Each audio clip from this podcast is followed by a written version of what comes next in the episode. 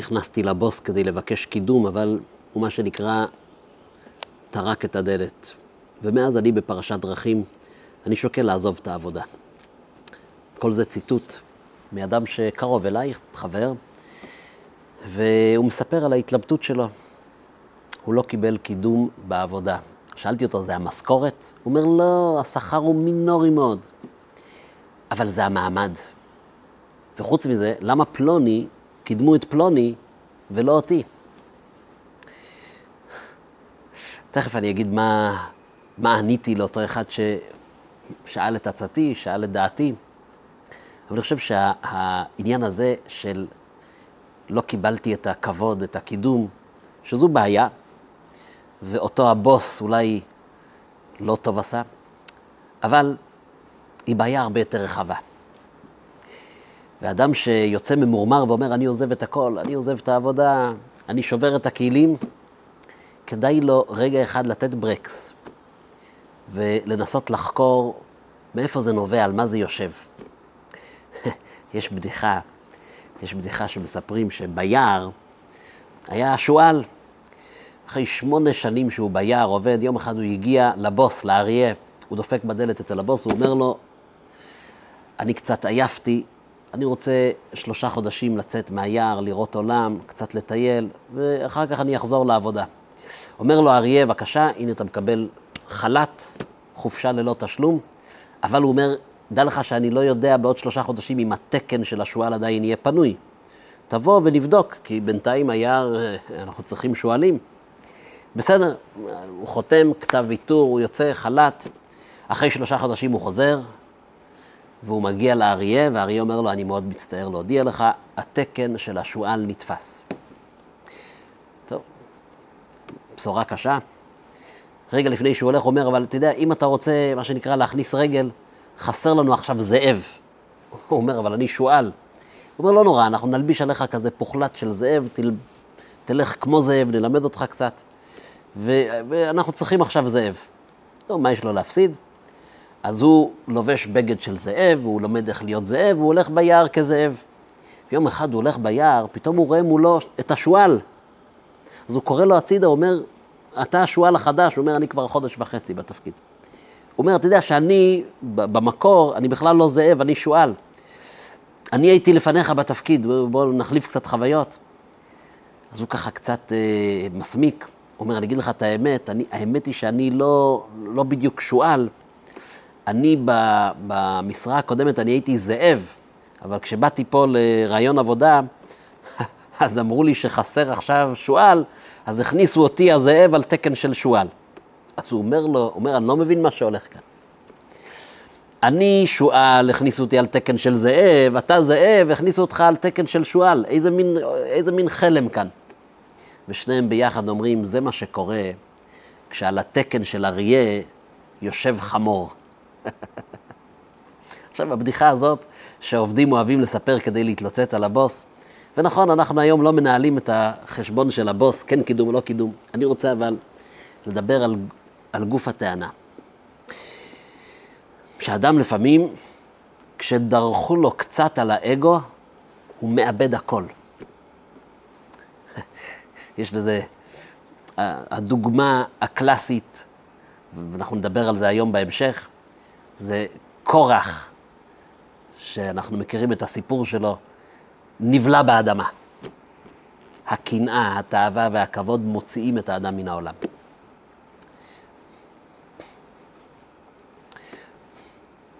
אנחנו נגלה היום שהרבה מאוד פעמים אני מגיע עם טענות חזקות על uh, למה, למה ככה ולמה אני לא ולמה הוא כן, ולפעמים טענות שכליות ולוגיות. ומה שיושב מאחורה זה אגואיסטיות בסך הכל. עכשיו, אנחנו יצורים שאנחנו מכירים את המגרש הזה האגואיסטי, אנחנו מכירים היטב.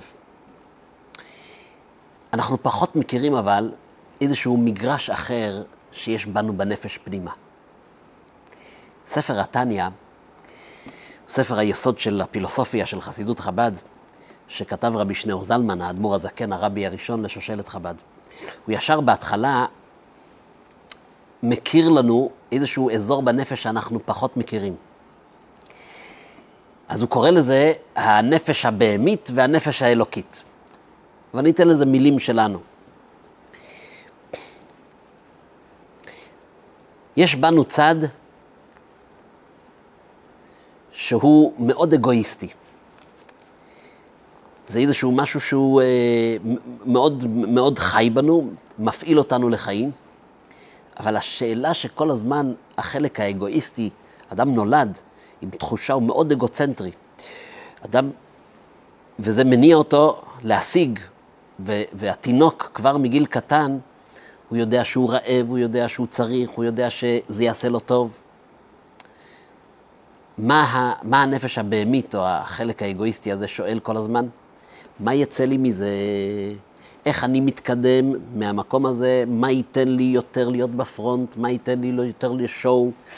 מה יעשה לי עכשיו יותר טוב, כאן ועכשיו? אני רוצה לראות מה אני מרוויח. זה החלק הבהמי.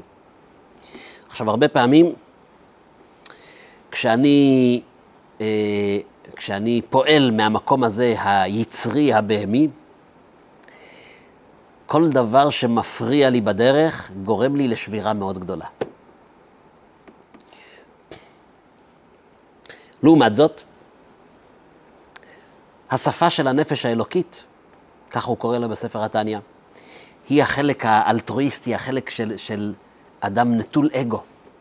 יש בנו מקור חיים שלם שהוא נטול אגו, קיים בנו, פועם בתוכנו. הבעיה שאנחנו לא נותנים לזה כל כך ביטוי.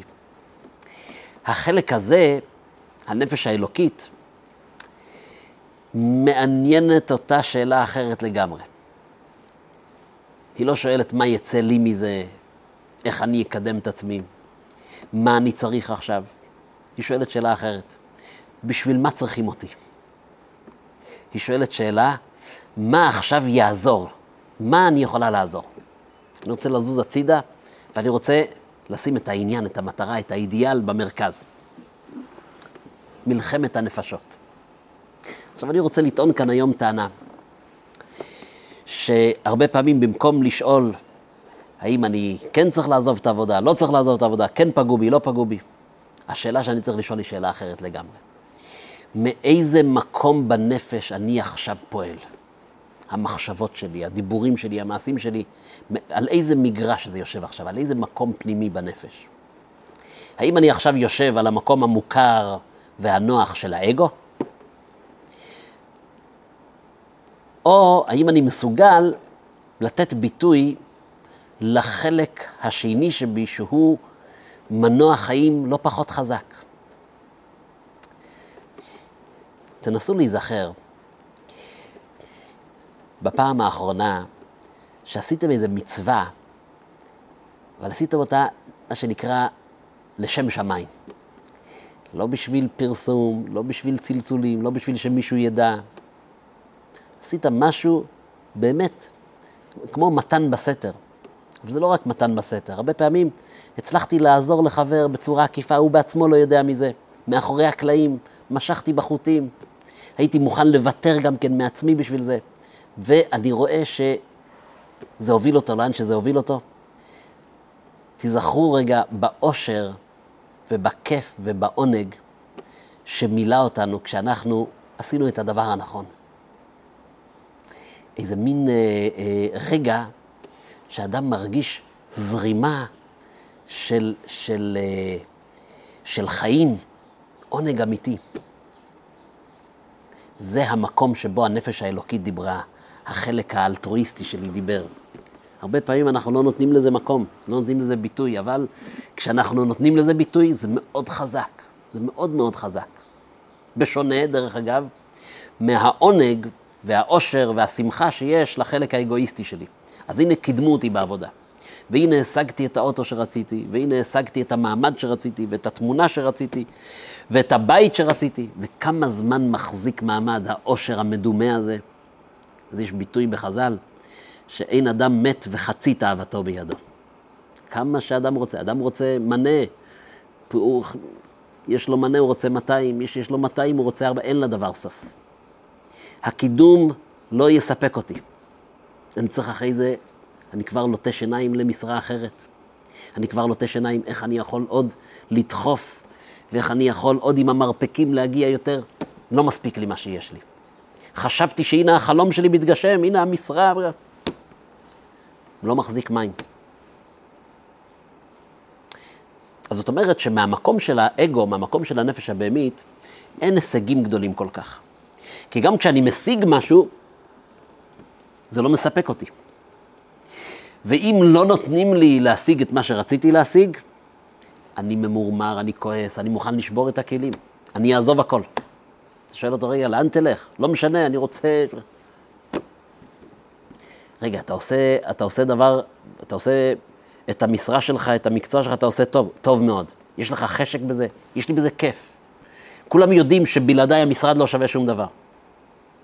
אז את כל זה אתה רוצה לעזוב, למה? בגלל כבוד מדומה, שגם אם היית מקבל אותו, זה היה מחזיק מעמד אולי, אולי, אולי שעתיים וחצי, אולי שבועיים, אולי דקה וחצי. בשונה מהנפש האלוקית, שהיא מדברת אמת, ושפת אמת תיכון לעד, אדם שנוגע באמת בחיים שלו, יש לו כזה כיף, כזה שמחה, לעולם לא יוכלו לקחת ממני את העונג, את השמחה שהיה לי בקיום מצווה. שעשיתי אותה לשם שמיים, עשיתי אותה לשם הדבר, לעולם לא יוכלו לקחת את זה ממני. דיברתי עם יהודי שהוא אה, פסיכולוג, נפגשנו באיזה כנס, אדם דתי. אמרתי לו, בטח החיים שלך מאוד קשים. לשמוע את הבעיות של כל אחד ולהיכנס לתוך נבחי נפשו ולנסות לעזור לו. הוא אומר לי, הוא אומר לי, כשאני מצליח להעמיד מישהו על הרגליים, הסיפוק שיש לי, אדם שהגיע עם דפוסי התנהגות כאלה ועם התמכרויות ועם בעיות, והצלחתי לתת לו את הכלים ולהוציא אותו מהמעגל הזה.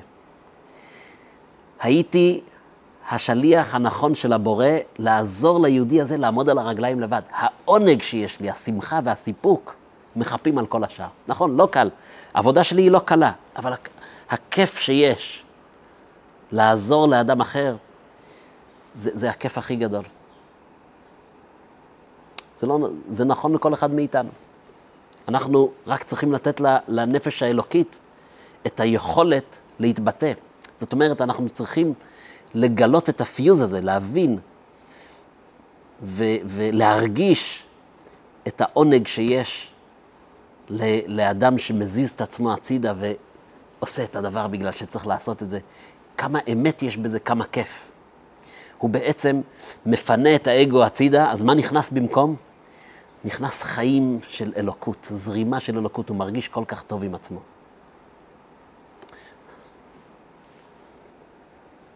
אז אני רוצה באמת לדבר קצת על קורח. ספר במדבר, פרשת קורח, כולם מכירים את הסיפור. קורח בא עם טענות, ומשה רבינו מתייחס לזה בחומרה רבה. אבל אני רוצה גם לעמוד על הטענה של קורח, אבל יותר ללמוד מהתשובה של משה רבינו ולטעון היום שהמחלוקת של קורח ועדתו זה סיפור מהחיים שלנו עצמם. זה כל אחד עובר את זה, כל אחד, כל אחד מגלה שהוא טוען כל מיני טענות של קורח, והחוכמה היא ללמוד מהתשובות של משה לחיים שלי. מה משה אומר לי? מה משה שבנפש? משה הענב מכל אדם. משה רבינו פנו אליו, ידעו שהוא מייצג את האלוקות, שהוא מייצג את, ה, את הנפש האלוקית, שהוא נטול אגו לגמרי. אז מה העצה של משה שיש לי בנפש לטענות האלה של קורח. מה הוא טען קורח? אם הייתי מנתק את הדברים של קורח מהקשרם, והייתי עכשיו תולה פה פלקט עם הטענה שלו, הייתם אומרים, וואו, הוא מדבר על שוויון, הוא מדבר על אחדות, הוא מדבר מילים כל כך יפות. מה הוא אמר קורח? אני מצטט, הוא אומר קורח, כל העדה, כולם קדושים ובתוכם השם. מה יש? כל עם ישראל, כולם עם נבחר, לכול, לכולם יש נפש אלוקית, כולם מדברים את השפה הזאת. אז מדוע תתנשאו על קהל השם? למה צריכים שיהיה אהרון הכהן, יהיה הכהן הגדול? על פניו נשמעת טענה מאוד יפה. מישהו יכול להתפתות וליפול במלכודת הזאת. אבל כפי שאמרנו בתחילת השיעור, כשאתה שומע טענות יפות, הרבה פעמים צריך לחפור ולשמוע מה המניע האמיתי, מה עומד כאן מאחורי הטענה הזאת היפה של שוויון ושל אחדות. חז"ל מספרים לנו את הסיפור המלא. קורח היה פגוע. וכשמישהו פגעו לו באגו, מתפרץ בינו פתאום כל מיני טענות, כל מיני... אבל בשורש העניין, הוא רצה את המינוי, והוא היה מלא בקנאה ובתסכול עמוק. חז"ל אומרים שזה בדיוק הגיע אחרי שמינו מישהו אחר, את אה, אליצפן, הבן דוד של קורח, שהוא יעמוד בראש בני קהת. קורח נפגע מזה, ובעצם הוא התחיל לשאול את עצמו שאלות יותר קשות. למה אני לא הכהן הגדול? אז כשהוא מגיע עם טענות יפות של שוויון ושל אחדות, חופרים קצת לעומק, מה מציק לך? האם אתה שואל שאלות ממגרש של נפש אלוקית באמת, או שאתה שואל שאלות מהמקום של האגו הפגוע שלך? זו שאלה גדולה. משה רבינו עונה לו כמה תשובות. והתשובות האלה זה תשובות שאנחנו צריכים לשאול את עצמנו כל יום. האם אנחנו פועלים מתוך מקום נפשי טהור, זך, נקי? האם אנחנו מסוגלים לשמוע את מה שהחלק האלטרואיסטי האלוקי שבנו רוצה לקבל? הנפש האלוקית, אכפת לה העניין. האם גם לי אני מסוגל לפעול מהמגרש הזה או לא? אם כן, אומר משה לקורח, אומר לו, קודם כל, זה באמת מה שמציק לך? למה יש מעמדות בעם? זו הטענה שלך. כן, למה, למה מינית את אח שלך לכהן גדול? ולמה לא, למה, מה זה המינויים האלה? משה רבינו מבין שיש כאן הפיכה, צריך להתייחס לזה ביד קשה. ודבר ראשון, הוא אומר, בוקר, מחר בבוקר נעשה את מבחן הקטורת. כן, היה הקטורת שהיו מקטירים במשכן, מאוחר יותר בבית המקדש, הייתה יורדת אש מן השמיים. זה היה רגע של גילוי אלוקות בעולם. הוא אומר, בבקשה, אתם כולכם רוצים להיות כהנים גדולים, אתה ביחד עם קואליציה שלמה של, חז"ל אומרים, עוד כל מיני פגועים שהיו, שהאגו שלהם היה פגוע.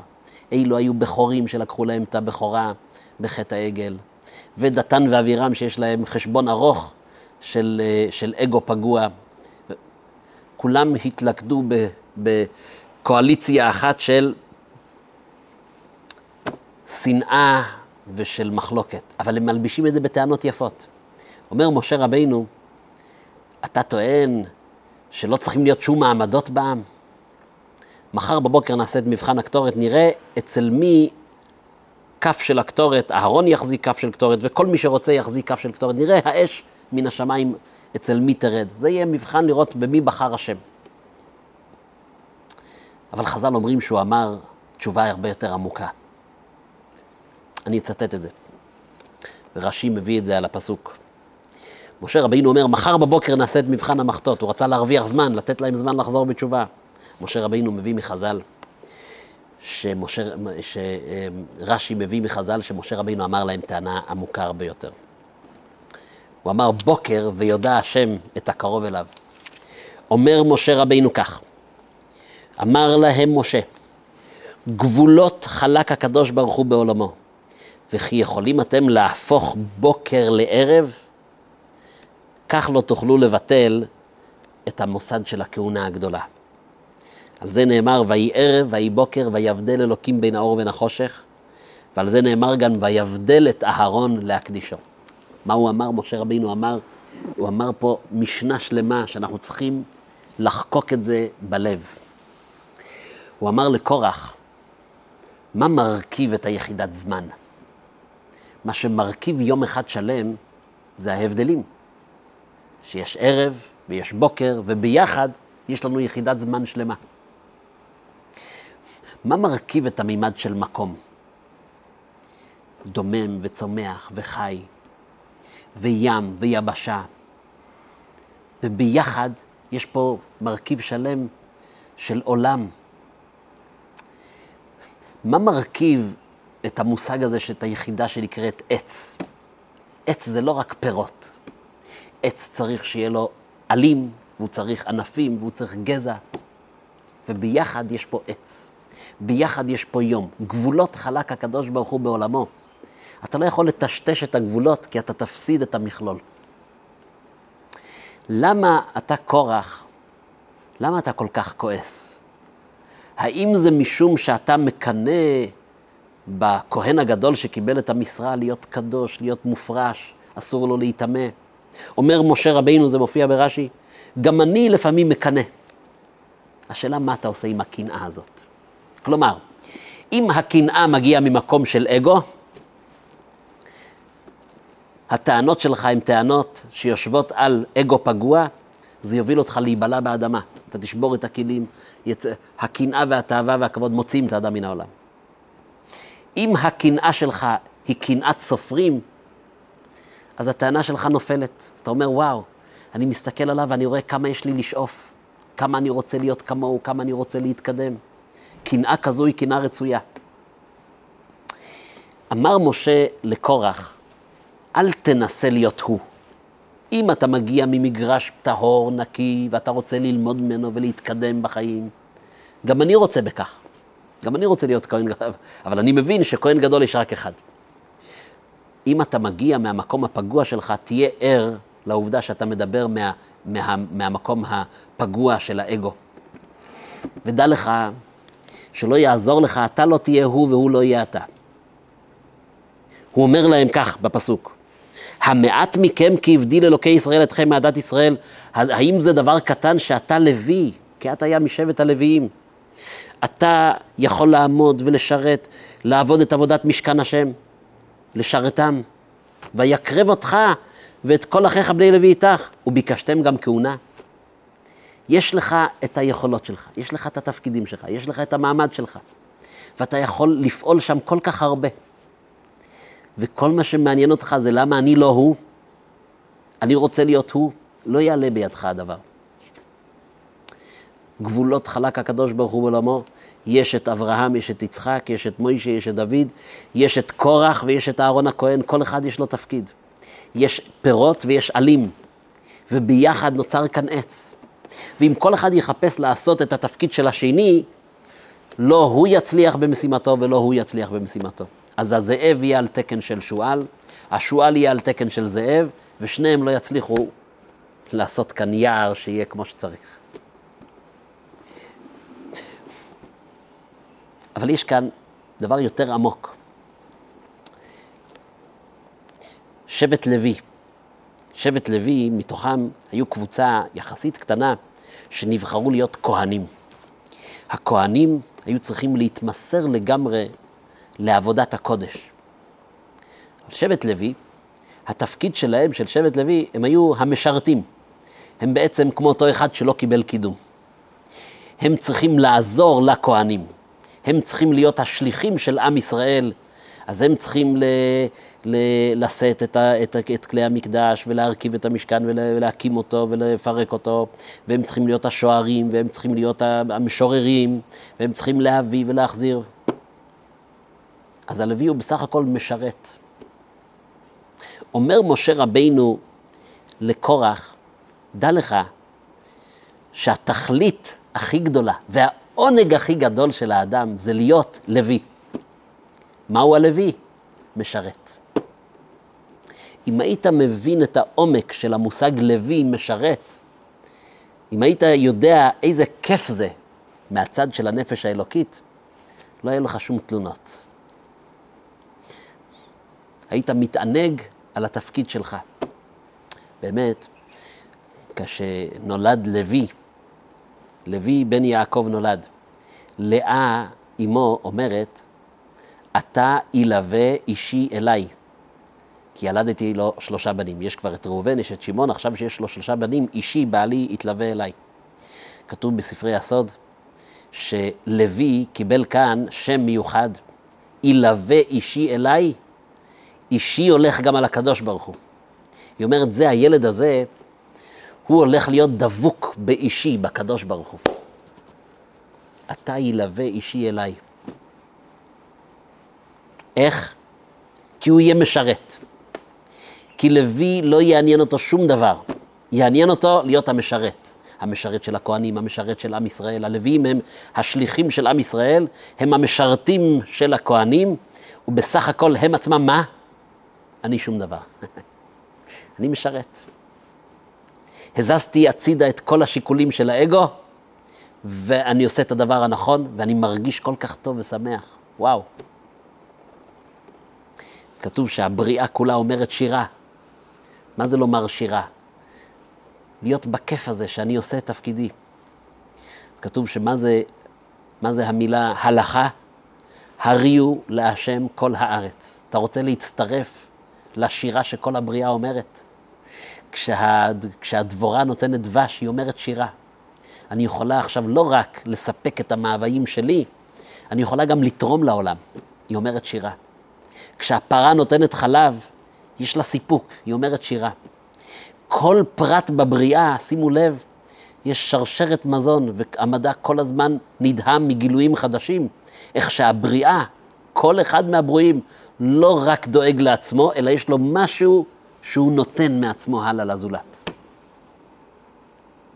ואז זה מגיע לאדם, ולאדם יש כבר בחירה חופשית. יש לו יכולת ליהנות ולהיות מאושר אושר של דקה וחצי, מהכבוד המדומה, או אה, מעונג, מעונג בהמי מדומה שחולף, ואין אדם מת וחצי תאוותו בידו, או יכול לומר שירה, הריעו להשם כל הארץ, ראשי תיבות הלכה. איך? אותו רגע שהוא מזיז את עצמו הצידה והוא שואל, מה נדרש ממני? בשביל זה יש ספרי הלכה. כן, יש לך חובות, אתה צריך ל... יש לך חובות כלפי המשפחה שלך, חובות כלפי הקהילה שלך, חובות כלפי האלוקים. אתה כולך מלא בחובות. אתה פותח כל ספר של הלכה, לא מדובר שם על זכויות, מדובר מה אתה חייב. אתה חייב לזה, אתה חייב לזה, אתה חייב. ומה עושים כשיש התנגשות בין החובות שלי? אבל אותו רגע שאדם הזיז את עצמו הצידה והוא מתעסק עם הריעו להשם כל הארץ, מה נדרש ממני, איך אני יכול לעזור? הרי אני, הנני, אומר אברהם אבינו, הנני, הנני כאן לפקודתך, לשירותך. הרגע הזה הוא רגע של אמירת שירה. אתה פינית הצידה את עצמך ונתת לכוונה האלוקית, לריבונו של עולם, לזרום בתוכך. הפכת להיות חלק מכל השירה שהעולם כולו אומר. העולם מתעלה מהשירה הזאת. בטח. הצלחתי להניע אותו, הצלחתי לעזור לו, הצלחתי לעזור לו, הצלחתי להתאפק, הצלחתי לעשות את הדבר הנכון. ואני מלא בעונג, בשירה, בזמרה, הריעו להשם כל הארץ. אז אני רוצה לחזור לחבר שאומר, ביקשתי קידום והבוס זרק אותי מהמשרד. ואני רוצה לחתום את השיעור הזה ולומר מה אמרתי לו. אבל לא אני עניתי לו, אלא נזכרתי שראיתי פעם שאלה כזו בדיוק, שמישהו שאל את הרבי מלובביץ'. והרבי, על הפתק שהוא כתב את השאלה, הוא עונה לו תשובה. ואני אצטט את התשובה הזו כי היא מאוד מאוד חזקה. הוא אומר ככה, כנראה הוא עבד בבית ספר כנראה, והוא לא קיבל את הקידום שהוא רצה. התשובה של הרבי בכתב יד.